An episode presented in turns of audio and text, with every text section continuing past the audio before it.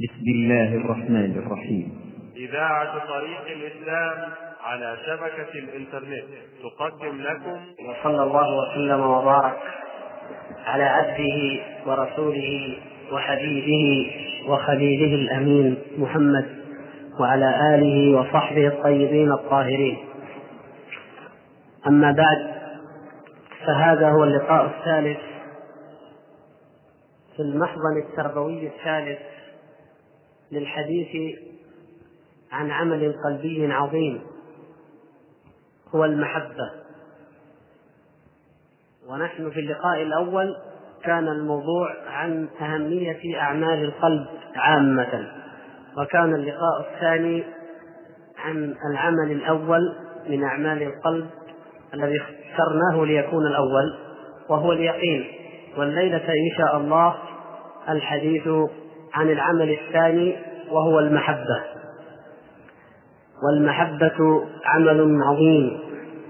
فهي كما سنبين إن شاء الله تبارك وتعالى مما يجب على كل مؤمن أن يعتني به وأن يعرف حقيقته وأن يحققه لرب العالمين تبارك وتعالى كما شرع لنا وكما علمنا رسوله صلى الله عليه وسلم.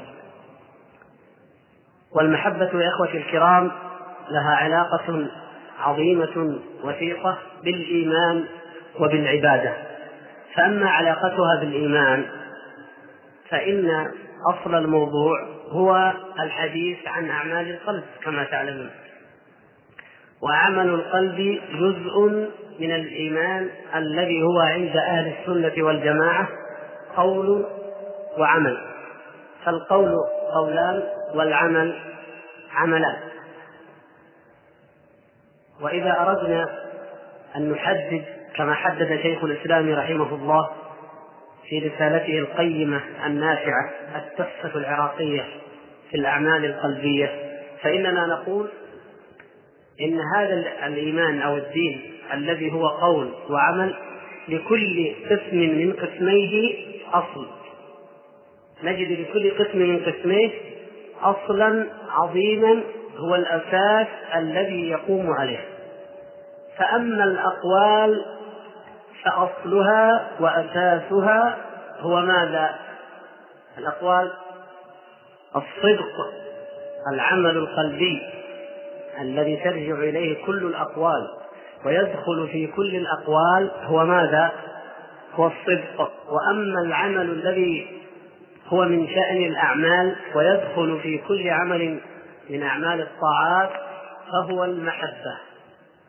إذا عرفنا بهذا أهمية عملين من أعمال القلب وهما الصدق والمحبة وعلاقة ذلك بالإيمان. فهذا أصل الأقوال وذاك في الأعمال.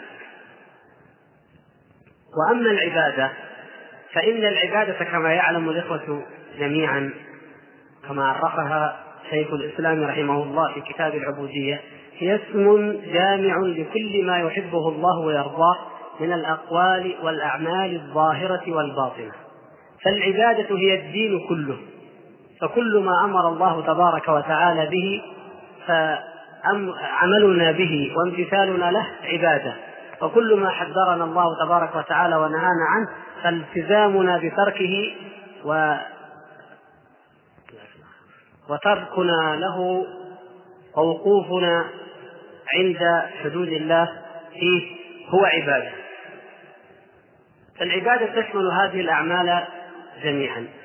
والعبادة هي الغرض وهي الحكمة التي خلق لها الثقلان وهي التي طلبها الله تبارك وتعالى وأرادها من خلقه أجمعين وهي التي بعث بها أنبياءه ورسله أجمعين. كما قال عز وجل ولقد بعثنا في كل أمة رسولا أن اعبدوا الله واجتنبوا الطاغوت وكما قال وما أرسلنا من قبلك من رسول إلا نوحي إليه أنه لا إله إلا أنا فاعبدون والأدلة على هذا كثيرة. إذا علمنا ذلك فإن المحبة أيها الإخوة هي غاية العبادة. لأن العبادة هي تأليه الله تبارك وتعالى. إذا رجعنا للاشتقاق اللغوي المحبة هي تأليه الله. ولذلك نحن نقول لا إله إلا الله مقرين وشاهدين على أننا لا نعبد إلا الله. ولذلك حقيقة لا إله إلا الله كما جاءت في بعض الآيات وبعض الأحاديث هي أن لا يعبد إلا الله. فمثلا في آية الأنبياء وما أرسلنا من قبلك من رسول إلا نوحي إليه أنه لا إله إلا أنا فاعبده. هذه لا إله إلا الله. وآية النحل أن اعبدوا الله واجتنبوا الطاغوت. هذه المعنى واحد. ولذلك الرسل الذين قال كل منهم لقومه لا إله إلا الله دعاهم إلى لا إله إلا الله هم قالوا لأقوامهم ألا تعبدوا إلا الله وقالوا لهم أن اعبدوا الله ما لكم من إله غيره. كما ورد ذلك في قصص الأنبياء كنوح وهود وشعيب وصالح وغيرهم صلوات الله وسلامه عليهم أجمعين. فإذا إذا كانت حقيقة العبادة هي التأله فمن أين تأتي المحبة؟ المحبة هي غاية التأله أو بمعنى آخر نقول إن المحبة عموما في اللغة إذا اشتدت وغلا فيها صاحبها أو عظمت عند صاحبها وارتقت فإنها تصبح ولها. تصبح ولها. ويصبح المحب الذي يحب محبة عظيمة بشغف وشوق شديد والهان. يقال له وله وواله وولهان الوله إذا هو شدة المحبة. التأله لله تبارك وتعالى هو شدة محبة الله ومحبة ما جاء من عند الله تبارك وتعالى. فإذا قيل في اللغة فلان يتأله معنى ذلك أنه يتحبب إلى الله تبارك وتعالى ويحب الله تبارك وتعالى محبة عظيمة. والمحبة الشرعية لها علاقة بالعبادة من جهة أخرى. وذلك أن التعبد والتأله لا بد أن يجمع أمرين. وهما كمال المحبة مع كمال الذل والخضوع. العابد الذي يعبد الله تبارك وتعالى لا بد أن يجمع بين هذين الأمرين. وهما كمال المحبة وكمال الخضوع. والذلة لله تبارك وتعالى. إذا تجردت المحبة عن الخضوع وعن الذل أصبحت دعوة لا قيمة لها. وهذا ما أخطأ فيه الصوفية وأمثالهم ممن ادعوا محبة الله ولكنهم لم يأتمروا بأمر الله ولم يخضعوا لسنة رسول الله صلى الله عليه وسلم فيحكموها في أقوالهم وأعمالهم وعباداتهم. وإذا أصبحت المحبة ذلا وتجردت أو إذا عفوا إذا أصبحت العبادة ذلا وتجردت عن المحبة أصبح العابد يعبد معبوده وهو لا يحبه فهذه تصبح بغضا وكرها ويصبح العابد هذا مكرها. ففي الحالتين لا يقبل الله تبارك وتعالى هذه العبادة. فلا بد في العبادة من اجتماع الأمرين المحبة من جهة والخضوع والذل من جهة أخرى. إذا بهذا أيها الإخوة على إيجازه لكن أرجو أن يكون واضحا نعلم ارتباط المحبة بحقيقة الإيمان ومعناه وارتباطها كذلك بالعبادة وبالتأله لله عز وجل. فإذا كانت المحبة هي أصل إذا أصل كل الأقوى كل الأعمال. وإذا كانت المحبة هي التي لا بد منها في كل عبادة ركن لا بد منه في كل عبادة فمعنى ذلك أن المحبة تدخل في كل عمل من أعمال العبد التي يعملها. أي عمل تعمله إن ذكرت الله تبارك وتعالى أو صليت أو صمت أو قرأت القرآن أو حججت أو اعتمرت أو تصدقت أو أي عمل عملته فلا بد أن يكون ركن المحبة وعنصر المحبة متوفرا فيه. وهذا فرق ما بين المؤمن وما بين المنافق. المنافقون ماذا قال الله تبارك وتعالى فيهم؟ وما منعهم أن تقبل منهم نفقاتهم إلا أنهم كفروا بالله وبرسوله ولا يأتون الصلاة إلا وهم كسالى ولا ينفقون إلا وهم كارهون. هل نفعهم ذلك؟ آمنوا كرها لينجوا تنجو رقابهم من السيف.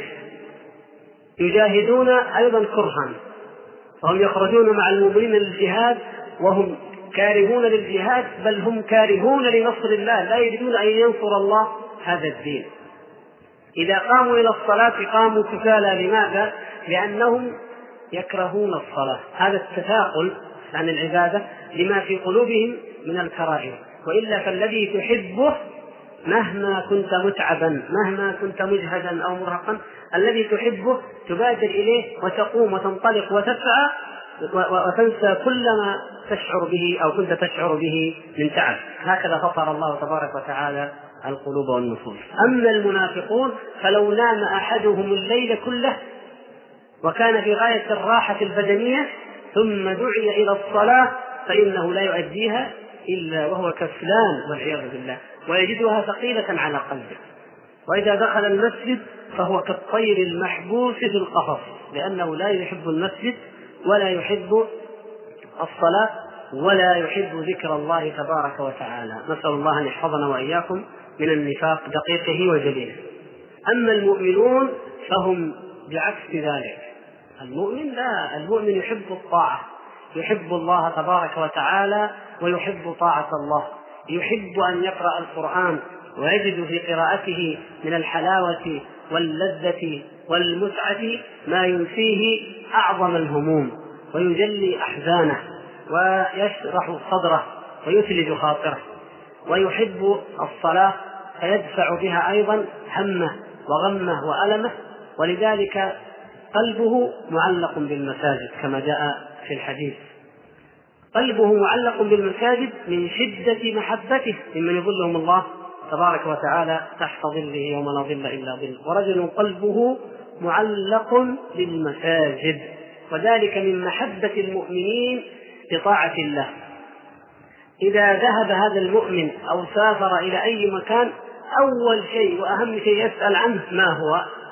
أين المسجد؟ أين يؤذن؟ هل في هذه البلدة عالم؟ هل فيها مكتبة؟ أفيد منها علما يقربني من الله تبارك وتعالى. هل فيها كذا وكذا؟ مما هو يقرب إلى الله تبارك وتعالى. فهذا قلبه معلق بالمساجد. محبته تابعة لطاعة الله ولعبودية الله ورضا الله تبارك وتعالى. فحيثما كانت فإنه يتجه. ويتبع ذلك. أما أولئك فإنهم تنشرح صدورهم للهو واللعب ولأماكنه. ولو أن أحدهم ظل الليل كله يغني ويطرب ويهتز ويرقص لما تعب ولما تألم فإذا قيل له الصلاة الصلاة ولو كانت ركعتين ثقلت عليه وكأنه يحمل على ظهره أشد ما تكون الأثقال والأحمال. نسأل الله العفو والعافية. وكذلك النفقة ولا ينفقون إلا وهم كارهون. فالصلاة والزكاة هما الركنان العظيمان العمليان كما تعلمون جميعا. فهذا حالهم في الصلاة حالهم في النفقة وفي الزكاة كذلك. يدفع الواحد منهم ويستلذ أن يدفع في الشر وفي الفجور وفي مقاومة الخير الشيء الكثير ولذلك هم لما بنوا في عهد النبي صلى الله عليه وسلم لما بنوا مسجد الضرار ألم يكلفهم نفقة؟ ألم يكلفهم جهدا؟ بلى لا بد في أي عمل من تكاليف. لكنهم استحبوا هذا ووجدوه لا حرج فيه ولا غضاضة كحال كثير من الناس اليوم والعياذ بالله. ينفق ما ينفق. على نوادي اللهو واللعب والكرة. على فساد. على أي شيء يمكن أن يبعد عن طاعة الله تبارك وتعالى. وما أكثرها تعدادها طويل. لكن إذا قيل له هذا عمل خيري أن تطبع كتابا تنفق لطباعة كتاب يعلم بعض المسلمين دينهم. أن تتصدق على فقراء في أنحاء العالم الإسلامي أو هنا وما أكثر الفقر هنا نعلم أو لا نعلم. أو أن تتم بناء مسجد لم يتم. وبمبلغ أقل مما يدفع في الشر لا ينفق فإن أنفق إذا كان للدين قوة أو لمن كلمه لديه آه، هيبة لمن كلمه ودعاه إلى النفقة أنفق وهو كاره والعياذ بالله. لا يحب الطاعة ولا يريدها. فلهذا هل تقبل منهم؟ هل تقبل منهم نفقاتهم أو صدقاتهم؟ لا تقبل منهم والعياذ بالله. لأن أساس القبول هو المحبة. فمن كان راغبا فيما عند الله تبارك وتعالى محبا له فمهما مهما قل عمله مهما قلت نفقته فإنها كثيرة عند الله عز وجل. لأن المطلوب من العبد أن يتعبد الله بما يستطيع. لا يكلف الله نفسا إلا وسعها. لا يكلف الله نفسا إلا ما آتاها. فلو أتى المؤمن كما كان في عهد النبي صلى الله عليه وسلم يأتي بعض الصحابة بعزق من الرطب ربما يكون حشفا أو قريبا من الحشف لأنه لا يملك إلا ذلك. ماذا يفعل؟ بالنسبة له هذا ما يملك والله تبارك وتعالى يؤجره عليه. فهو مثل لو أن أحدا يملك ذهب الدنيا وتصدق به هذا ما يملك وذاك ما يملك. أما المنافقون فإنهم كما ذكر الله ينفقون وهم كارهون ومع ذلك يلمزون المتطوعين من المؤمنين في الصدقات والذين لا يجدون إلا وسعهم. لو فلان لو أنه إذ لم يأتي إلا بهذا العبق الرديء لو لم يأتي أكان خيرا كما يقول كثير من الناس اليوم إن كانت الدعوة بس كذا بلاش. إن كانت الموعظة كذا بالطريقة هذه لا تتعب نفسك. إن كان المركز بالشكل هذا بلاش ارتاحوا منه. مثلا وأنت قدمت ما في وسعك. غرضهم ليس أنك أنهم يريدون الأفضل لا. الغرض الطعن. واللمز والهمز الذي هو من أعظم صفات المنافقين والعياذ بالله لأنهم يكرهون الطاعة ويكرهون من يعمل بطاعة الله تبارك وتعالى. ثم إن محبة الله أيها الإخوة الكرام هي كما أشرنا ذكرنا من كما تفرق يفرق المؤمن عن المنافق بها كذلك يفترق المؤمن عن المشرك وعن الكافر. والله تبارك وتعالى يقول ومن الناس من يتخذ من دون الله أندادا يحبونهم كحب الله والذين آمنوا أشد حبا لله. الكل يقول إنه يحب الله لكن المشركين إن أحبوا الله خلطوا ذلك بمحبة آلهتهم. فالمؤمنون أشد حبا لله من محبة الكافرين لله وإلهتهم. إن كانوا كما يدعون أنهم يحبون الله. إذ ليس في إمكان أي متأله أن يقول إنني لا أحب الله. كل متأله يزعم أنه يحب الله وإن كان مشركا. المشركون الأولون يقولون نحن نحب الله. والمشركون المعاصرون أيضا في هذا الزمن يدعون ذلك. لكن فرق بين المحبة الإيمانية وبين تلك المحبة التي شابها وخالطها الشرك فبطل عمل صاحبها والعياذ بالله. وها هنا أيها الإخوة الكرام ها هنا في الحب أو في المحبة والتعظيم والإجلال وفي الطاعة والتشريع وقع الشرك من الناس كما ذكر ووضح ذلك ابن القيم رحمه الله في المدارس.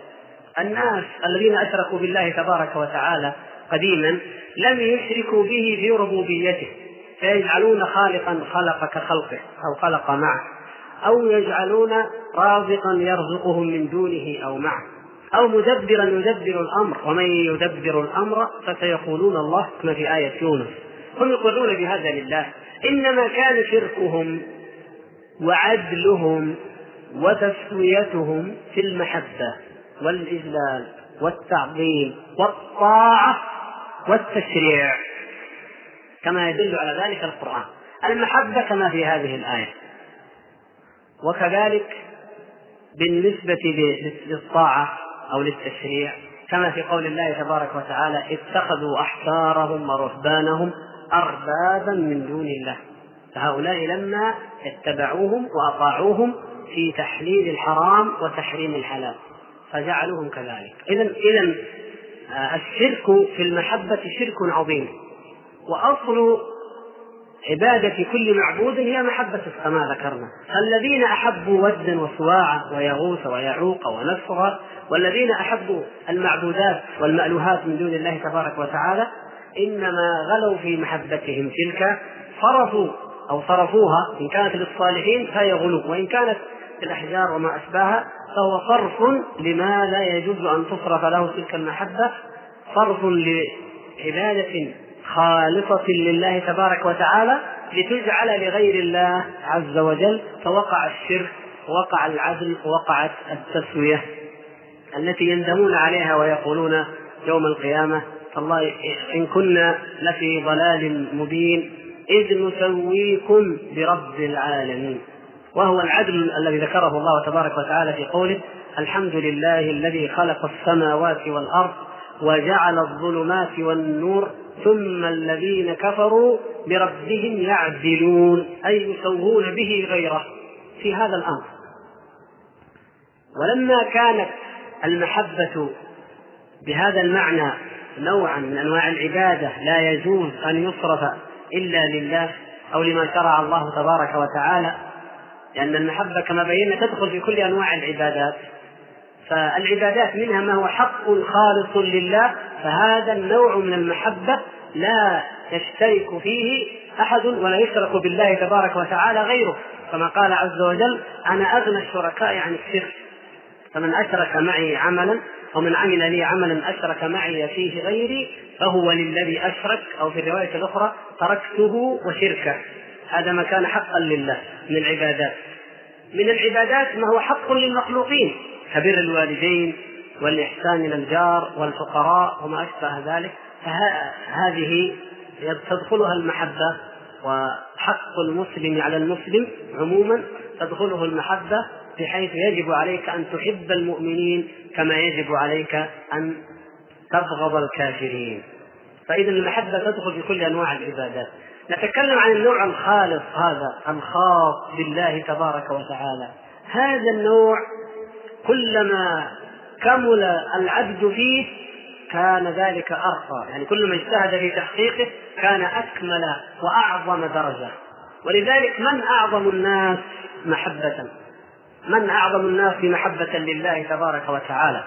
من الذي كمل في العبودية أو كمل بالمحبة حتى بلغ الدرجة العليا من العبودية لله عز وجل. من؟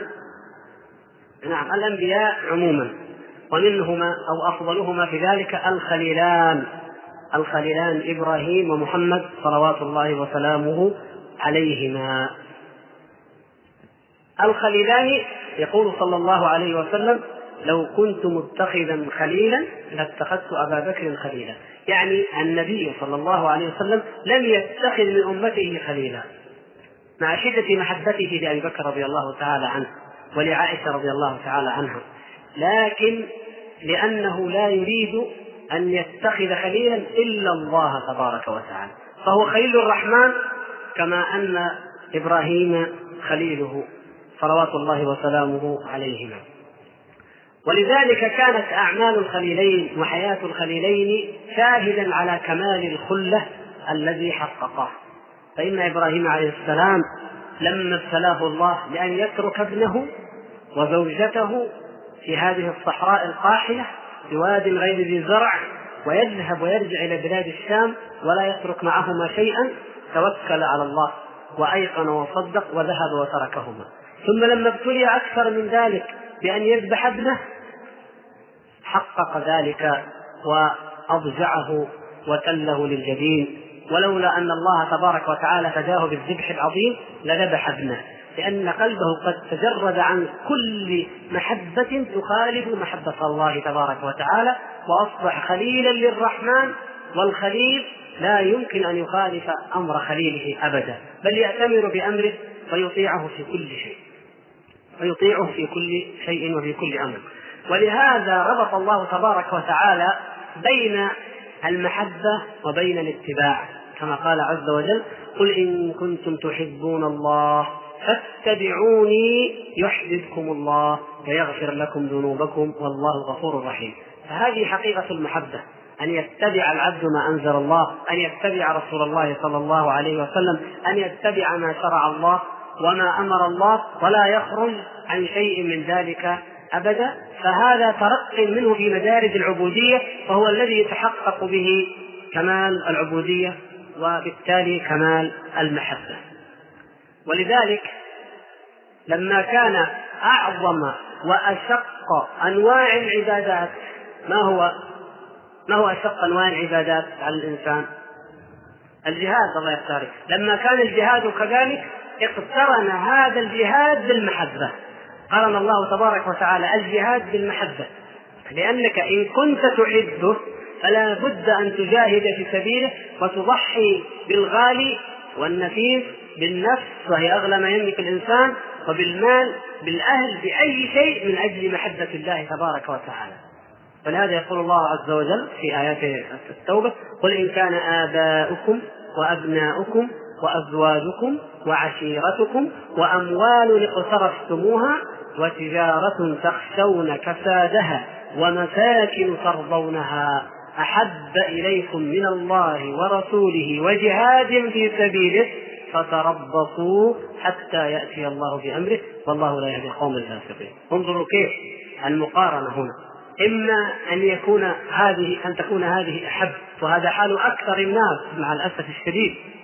محبة الأبناء والآباء والأزواج والعشيرة والمساكن والدنيا والأراضي والشركات والمؤسسات يعني كل ما هو من زينة الحياة الدنيا إذا كانت أحب إليك من الله ورسوله وجهاد خص العمل الذي هو أشق أنواع العبادات في الذكر لأنه هو الغاية وجهاد في سبيله فهذا هو الحال فتربصوا حتى يأتي الله بأمره وهذا وعيد من الله تبارك وتعالى فإنه فإن هذا الأمر يشمل تسليط الله عز وجل على المؤمنين تسليط الذل عليهم كما جاء في الحديث إذا تبايعتم بالعينة واشتغلتم بالزرع وأخذتم بأذناب البقر سلط الله وتركتم الجهاد سلط الله عليكم ذلا لا يرفعه عنكم حتى ترجعوا إلى دينكم.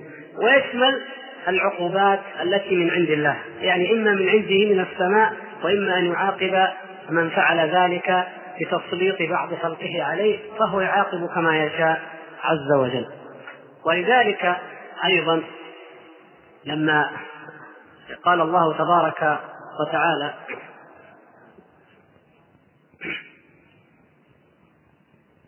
لما قال عز شأنه يا أيها الذين آمنوا من يرتد منكم عن دينه فسوف يأتي الله بقوم يحبهم ويحبونه. انظروا هذه الصفة العظيمة. أول ما ذكر يحبهم ويحبونه أذلة على المؤمنين أعزة على الكافرين يجاهدون في سبيل الله ولا يخافون لومة لائم. انظروا كيف. لأنه جمع بين المحبة وبين الجهاد في سبيل الله يعني محبة.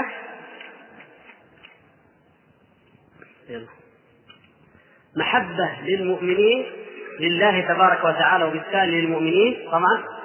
هو وجعلها متبادلة. يحبهم ويحبونه. سبحان الله يحبهم ويحبونه. دليل على أنه اصطفاهم واختارهم من بين خلقه. وإلا فهو تعالى يخلق ما يشاء. كل هذا الكون بيده. والكل في ملكه وفي سلطانه عز وجل. وكل ما ترى أعين أعيننا. وإن من شيء إلا يسبح بحمده. ولكن لا تفقهون تسبيحهم. لكنه اختار هؤلاء فهو يحبهم. ويحبونه. محبة متبادلة. فهو عز وجل ودود وهو أيضا يوده المؤمنون موجود بالنسبة لهم. فهو يحب ويحب وهو القول الذي لا يجوز الذهاب إلى سواه. هذا قول أهل السنة, أهل السنة والجماعة أن الله يحب ويحب بخلاف من أنكر ذلك والعياذ بالله من غلاظ القلوب والأكباد من الجهمية وأمثالهم من المؤولين كالأشعرية الذين ينكرون أن الله يحب أو يحب. يحبهم ويحبونه. هذا أول أول أمر. علاقة مع الله.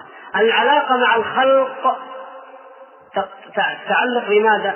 بالذل للمؤمنين والعزة على الكافرين هذه هي العلاقة الصحيحة التي هي صفة من يختاره الله. إذا ارتد الناس عن دينه فإنه يختار ويصطفي هؤلاء.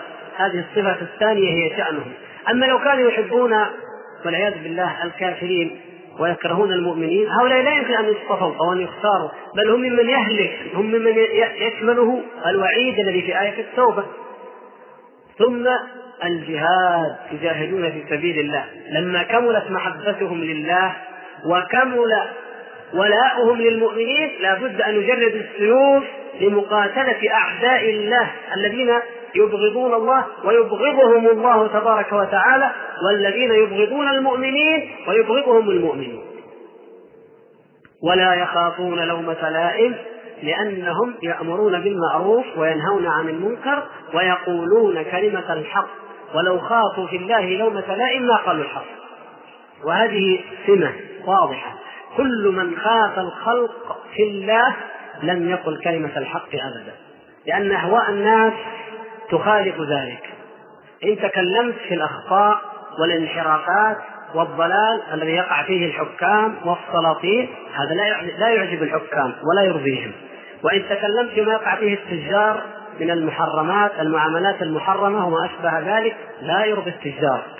وإن تكلمت فيما يقع فيه طلاب العلم مثلا غضبوا عليك. وإن تكلمت فأي أيما طائفة من الناس خالفت أمر الله ودين الله أمرتهم بالمعروف ونهيتهم عن المنكر لا يعجبهم ذلك. لذلك من صفات المؤمن أنه لا يخاف في الله لومة لائم. هؤلاء وليس أي مؤمن بل المختار الذي هو البديل لمن يرتد عن دين الله تبارك وتعالى ولا يقوم بحمل أمانة هذا الدين التي هي أعظم الأمانات وأثقلها. فلذلك كما آه، نعود إلى أصل. الأسفل أيوه. فلذلك اقترن المحبة اقترن الجهاد بالمحبة كما في تلك الآية الأخرى. وهذه هي حقيقة الملام. حقيقة الملام الذي لا نقول يسعى إليه المؤمنون ولكن كل من عمل بتقوى الله وأحب الله وأحب رسول الله صلى الله عليه وسلم وأطاع الله واتقاه وأحب المؤمنين وأبغض الكافرين فلا بد أن يتعرض لهذا الملام. أما الذين سموا أنفسهم الملامية أو الملامتية من الصوفية وأشباههم ويقولون نتعرض للوم لكي نهين أنفسنا ولكي نرغمها ويتظاهرون ببعض المعاصي أمام العامة حتى يهينوهم ويذلوهم يقولون نتبع بذلك الرياء أمثال ذلك من الأباطيل. هذا انحراف عن منهج التربية والتزكية الذي شرعه لنا رسول الله صلى الله عليه وسلم بأمر من الله. وهذا هو الملام المذموم فهم مذمومون في أعمالهم وإن لحقهم اللوم فهو في محله. أما المؤمنون فإنهم بإخلاصهم في دين الله واجتهادهم في طاعة الله لا بد أن يلاموا. وهل قام أحد يا إخوة الكرام؟ هل قام أحد بشيء من هذا الدين أو بهذا الدين وأراده؟ وعمل من أجله وجاهد عليه ولم يتعرض للوم أبدا حتى الرسل الكرام صلوات الله وسلامه عليهم. قيل هذا ساحر شاعر كاهن كذاب. أساطير الأولين اكتسبها أعانه عليه قوم آخرون. أشياء عظيمة جدا. فلا بد أن يقع اللوم. إذا ما عليك إلا أن تستقيم على أمر الله. فإذا وقع هذا اللوم وأنت لا تطلبه فاحمد الله الذي أعانك ووفقك. لتصبر وتثبت وتكون ممن اختارهم الله تبارك وتعالى. ثم إن المحبة لله يتبرع عنها محبة عظمى وهي محبة رسول الله صلى الله عليه وسلم. ولهذا قال صلى الله عليه وسلم كما في المتفق عليه لا يؤمن أحدكم حتى أكون أحب إليه من والده من ولده ووالده والناس أجمعين. ومحبة رسول الله صلى الله عليه وسلم عمل قلبي عظيم وقربة عظمى فهي قرة عيون المؤمنين الذين إن كانوا ممن رآه فوالله لا يعدلون برؤيته صلى الله عليه وسلم شيئا في هذه الدنيا. وإن كانوا ممن لم يروه كما هو حالنا فوالله لا يرون أن شيئا في هذه الدنيا يساوي أن يكونوا رأوا رسول الله صلى الله عليه وسلم مهما أوتوا من متاعها وإن أعظم ما يرجون عند الله تبارك وتعالى في الجنة أن يروا ربهم عز وجل وأن يروا رسول الله صلى الله عليه وسلم ويكونوا رفقاءه في الجنة. هذا غاية ما, ما يسعى إليه كل مؤمن وكل متقن ولذلك فإن من محبته صلى الله عليه وسلم من لوازمها الاهتداء بهديه والاقتداء بسنته ومحبة ما أحب. وأعظم ما أحب رسول الله صلى الله عليه وسلم أنه أحب الله وأحب الجهاد وأحب الأمر بالمعروف وأحب النهي عن المنكر وأحب الصلاة وأحب المؤمنين. وأبغض صلى الله عليه وسلم الكفر والشرك والنفاق والكافرين والمشركين والمنافقين والفجار والكذابين والظالمين وهكذا. بهذا يكون الإنسان سائرا على درب المحبة وطريقها. كما قال عز وجل قل إن كنتم تحبون الله فاتبعوني يحببكم الله ويغفر لكم ذنوبكم. فجعل الله تبارك وتعالى حقيقة محبة الله في اتباع رسول الله صلى الله عليه وسلم. ثم رتب على ذلك فاتبعوني يحببكم الله. ورتب على اتباع رسول الله صلى الله عليه وسلم أن يحبهم الله. فإذا ليس الغرض أن يدعي أحد محبة الله كما قال بعض السلف ادعى قوم محبة الله فأنزل الله هذه الآية فهي آية المحنة وآية المحبة. يعني آية الامتحان امتحنهم في حقيقة المحبة وهي آية المحبة. ليس الغرض فقط أن يدعي قوم أنهم يحبون الله بل الغاية أن الله يحبهم. ولو أن أحدا ظن أنه يحب الله ولكن الله لا يحبه. هل ينفعه ذلك شيئا يا أخوان؟ الآن عباد النصارى الذين حجروا على أنفسهم في الأديرة والصوامع وحرموا ما أحل الله يعتقدون ويظنون أنهم يفعلون ذلك قربة إلى الله وأن الله يحبهم. لكن هل هذا ينفع هل هذا حقيقة؟ هل يحبهم الله؟ فلذلك لا ينفعهم أي عمل. الغرض من هذه العبادات حصول الثمرة وهو أن يحبهم الله. ليس أن يدعوا هم محبة الله. فلهذا قال فاتبعوني يحببكم الله. فإذا أحبك الله فهذه هي النعمة. هذا هو الرضوان. هذه هي البشرى. فأبشر بالجنة وأبشر بالخير وأبشر حتى بمحبة الناس لك في هذه الحياة الدنيا. فإن الله تبارك وتعالى كما ثبت في الحديث إذا أحب عبدا نادى جبريل عليه السلام أني أحب فلانا فأحبه. فيحبه جبريل عليه السلام وينادي في أهل السماء إن الله تبارك وتعالى يحب فلانا فأحبوه فيحبونه ثم يوضع له القبول في الأرض. فيحبه أهل الأرض. سبحان الله. هذا فضل من الله تبارك وتعالى على من يحب الله عز وجل.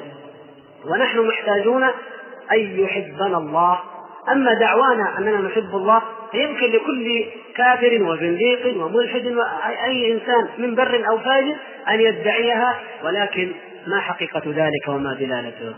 نقول هذا أيها الأخوة الكرام ونحن كما تعلمون على مشارف شهر ربيع الأول وتحدث البدع وتحدث المنكرات وتحدث الموالد التي ما أذن الله تعالى بها ولا شرعها. ويقال إن ذلك من محبة رسول الله صلى الله عليه وسلم. فلا بد أن يعلم الإنسان أن المحبة في الحقيقة هي في الاتباع أن لازمها الاتباع. لا نقول إن الاتباع يتجرد عن المحبة بمعناها القلبي لا. فالمحبة القلبية هي من هي من الاتباع. من اتباعه أن نحب الله وأن نحبه صلى الله عليه وسلم في الاتباع العام. والالتزام بسنته صلى الله عليه وسلم هو أثر ولازم وظاهر هذه المحبة التي هي عمل قلبي أن يظهر ذلك في السلوك وأن يظهر في الجوارح وأن يظهر على الأعمال بأن يحب العبد كل ما أحب صلى الله عليه وسلم ويبغض كل ما أبغض ويتأسى به في كل عمل وفي كل ما ثبت عنه صلى الله عليه وسلم. وتقديم محبة الله على غيره أو محبة, محبة رسوله صلى الله عليه وسلم يثمر للعبد أمرا عظيما جدا نعمة كبرى يثمر ثمرة لا يعادلها كنوز الدنيا جميعا ولا ملذاتها جميعا ألا وهو ما جاء في الحديث وهو حلاوة الإيمان. ثلاث من كن فيه وجد بهن حلاوة الإيمان. الإيمان شيء وحلاوة الإيمان شيء آخر أن تجد حلاوة الإيمان التي متى ما وجدتها وعرفت نعمتها فإنه يهون أمامك كل شيء. تشعر بأن هذه هي جنة الدنيا. كما قال شيخ الإسلام رحمه الله إن في الدنيا جنة من لم يدخلها لم يدخل الجنة جنة الآخرة. بقدر تنعمك بحقيقة الإيمان في قلبك يكون تنعمك بالجنة بإذن الله. أما الذين أغلقت قلوبهم وحجبت وطمست بالكفر والشهوات والشبهات في الدنيا عن ذكر الله ومحبته فهؤلاء هم أهل النار والعياذ بالله. أن يكون الله ورسوله أحب إليه مما سواهما. لاحظوا كيف. أن يكون الله ورسوله أحب إليه مما سواهما من كل شيء. فلا يقدم عليهما محبة أي شيء. فحيثما تعارض مقتضى محبة الله مع مقتضى محبة الأهل أو النفس أو الزوجة أو كذا أو كذا من الأحباب والأخلاء والأصدقاء فإنه يجب أن نقدم مقتضى محبة الله تبارك وتعالى على ذلك. وأن يحب المرء لا يحبه إلا لله. وهذا فرع عن الأول لأن الناس لا بد لهم من علاقات. فهذه علاقتنا مع ربنا ومع رسولنا صلى الله عليه وسلم. لكن فيما بيننا لا بد من علاقات. فماذا كيف تكون العلاقة بين الخلق؟ أن تكون المحبة في الله. إذا هذا يذكرنا بما في الآية؟ يحبهم ويحبونه أدلة على المؤمنين أعزة على الكافرين. كل الآيات والأحاديث دائما وكما وضحنا مرارا في منهج أهل السنة والجماعة تترابط وتدل على معنى وحقيقة واحدة. وأن يكره أن يعود إلى الكفر بعد إذ أنقذه الله منه كما يكره أن يلقى في النار. سبحان الله من ذاق طعم الإيمان ومن ذاق حلاوته ومن أحب الله ورسوله وقدم محبتهما على كل شيء وأحب المرء أخاه ولم يحبه إلا لله خالصا لوجهه الكريم فإنه لا بد أن تثمر عنده هذه الحالة الثالثة وهي أنه لا لا يعود الكفر ولا يحب ذلك ولو قذف في النار كما قذف أصحاب الأخدود وكما عذب أصحاب رسول الله صلى الله عليه وسلم ويفتن المؤمنون دائما في كل زمان ومكان ولا يرجعون عن دينهم أبدا. فبهذا يذوق العبد حلاوة الإيمان. ولهذا يجعل الله تبارك وتعالى من الذين يظلهم تحت ظل عرشه يوم لا ظل إلا ظله ورجلان تحابا في الله. اجتمعا على ذلك وافترقا عليه. تجردت محبتهما من أن تكون عن هوى أو شهوة أو غرض مما يجتمع عليه الناس وهذه هي المحبة التي تدوم عند الله تبارك وتعالى. أما ما عداها فكل نسب وكل علاقة وكل صلة وكل محبة يوم القيامة ليست لله عز وجل فهي مقطوعة ويتبرأ بعضهم من بعض ويلعن بعضهم بعضا ويعادي بعضهم بعضا على مودتهم في الحياة الدنيا. الأخلاء يومئذ بعضهم لبعض عدو إلا المتقين إلا المتقين.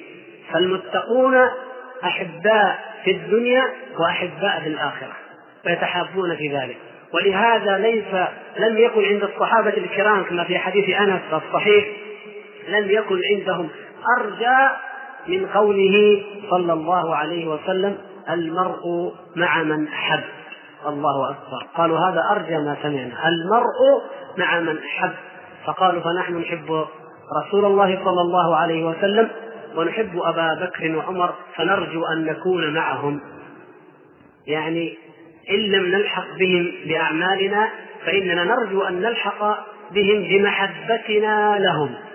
وهذا أثر أو هذا يعني أثر محبة محبة الله وأثر تحقيق المحبة أنها تثمر لصاحبها علوا ورفعة في درجة لم يكن ليصل إليها لولا هذه المحبة. فإن قصر بك العمل يا أخي وكلنا كذلك فلا يجوز أن يقصر بنا عمل القلب. إن قصر بنا عمل الجوارح من أن نجاهد كجهادهم أو آه، نأمر بالمعروف كأمرهم أو نتعبد كعبادتهم فيجب أن نحبهم بقلوبنا وأن نسأل الله تبارك وتعالى مرافقتهم وأن نبغض من أبغضهم ومن عاداهم وبذلك نصل بإذن الله تبارك وتعالى إلى أن ننال من الخير الكبير بأن نصل إلى إلى قربهم أو أن ندنو منهم. هذا شرف عظيم وفخر كبير وغاية لو شمر لها العابدون والساعون الدهر كله. لكانت مستحقة لذلك.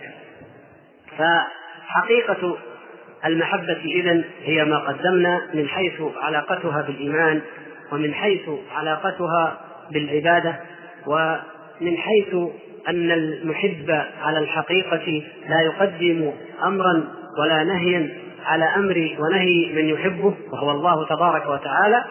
فيثمر ذلك الاستقامة في حال الإنسان في سره وعلانيته في كل شأن من شؤونه واتباع سنة رسول الله صلى الله عليه وسلم الذي جعل اتباعه امتحانا لحقيقة المحبة وامتثالها. أسأل الله الكريم رب العرش العظيم أن يجعلني وإياكم ممن يحبهم الله ويحبونه وممن يقيم هذه الأعمال وهذه أسأل الله الكريم رب العرش العظيم أن يجعلني وإياكم ممن يحبهم الله ويحبونه وممن يقيم هذه الأعمال وهذه الحقائق القلبية الإيمانية في نفسه وأهله ومجتمعه ويدعو إلى ذلك إنه سميع مجيب.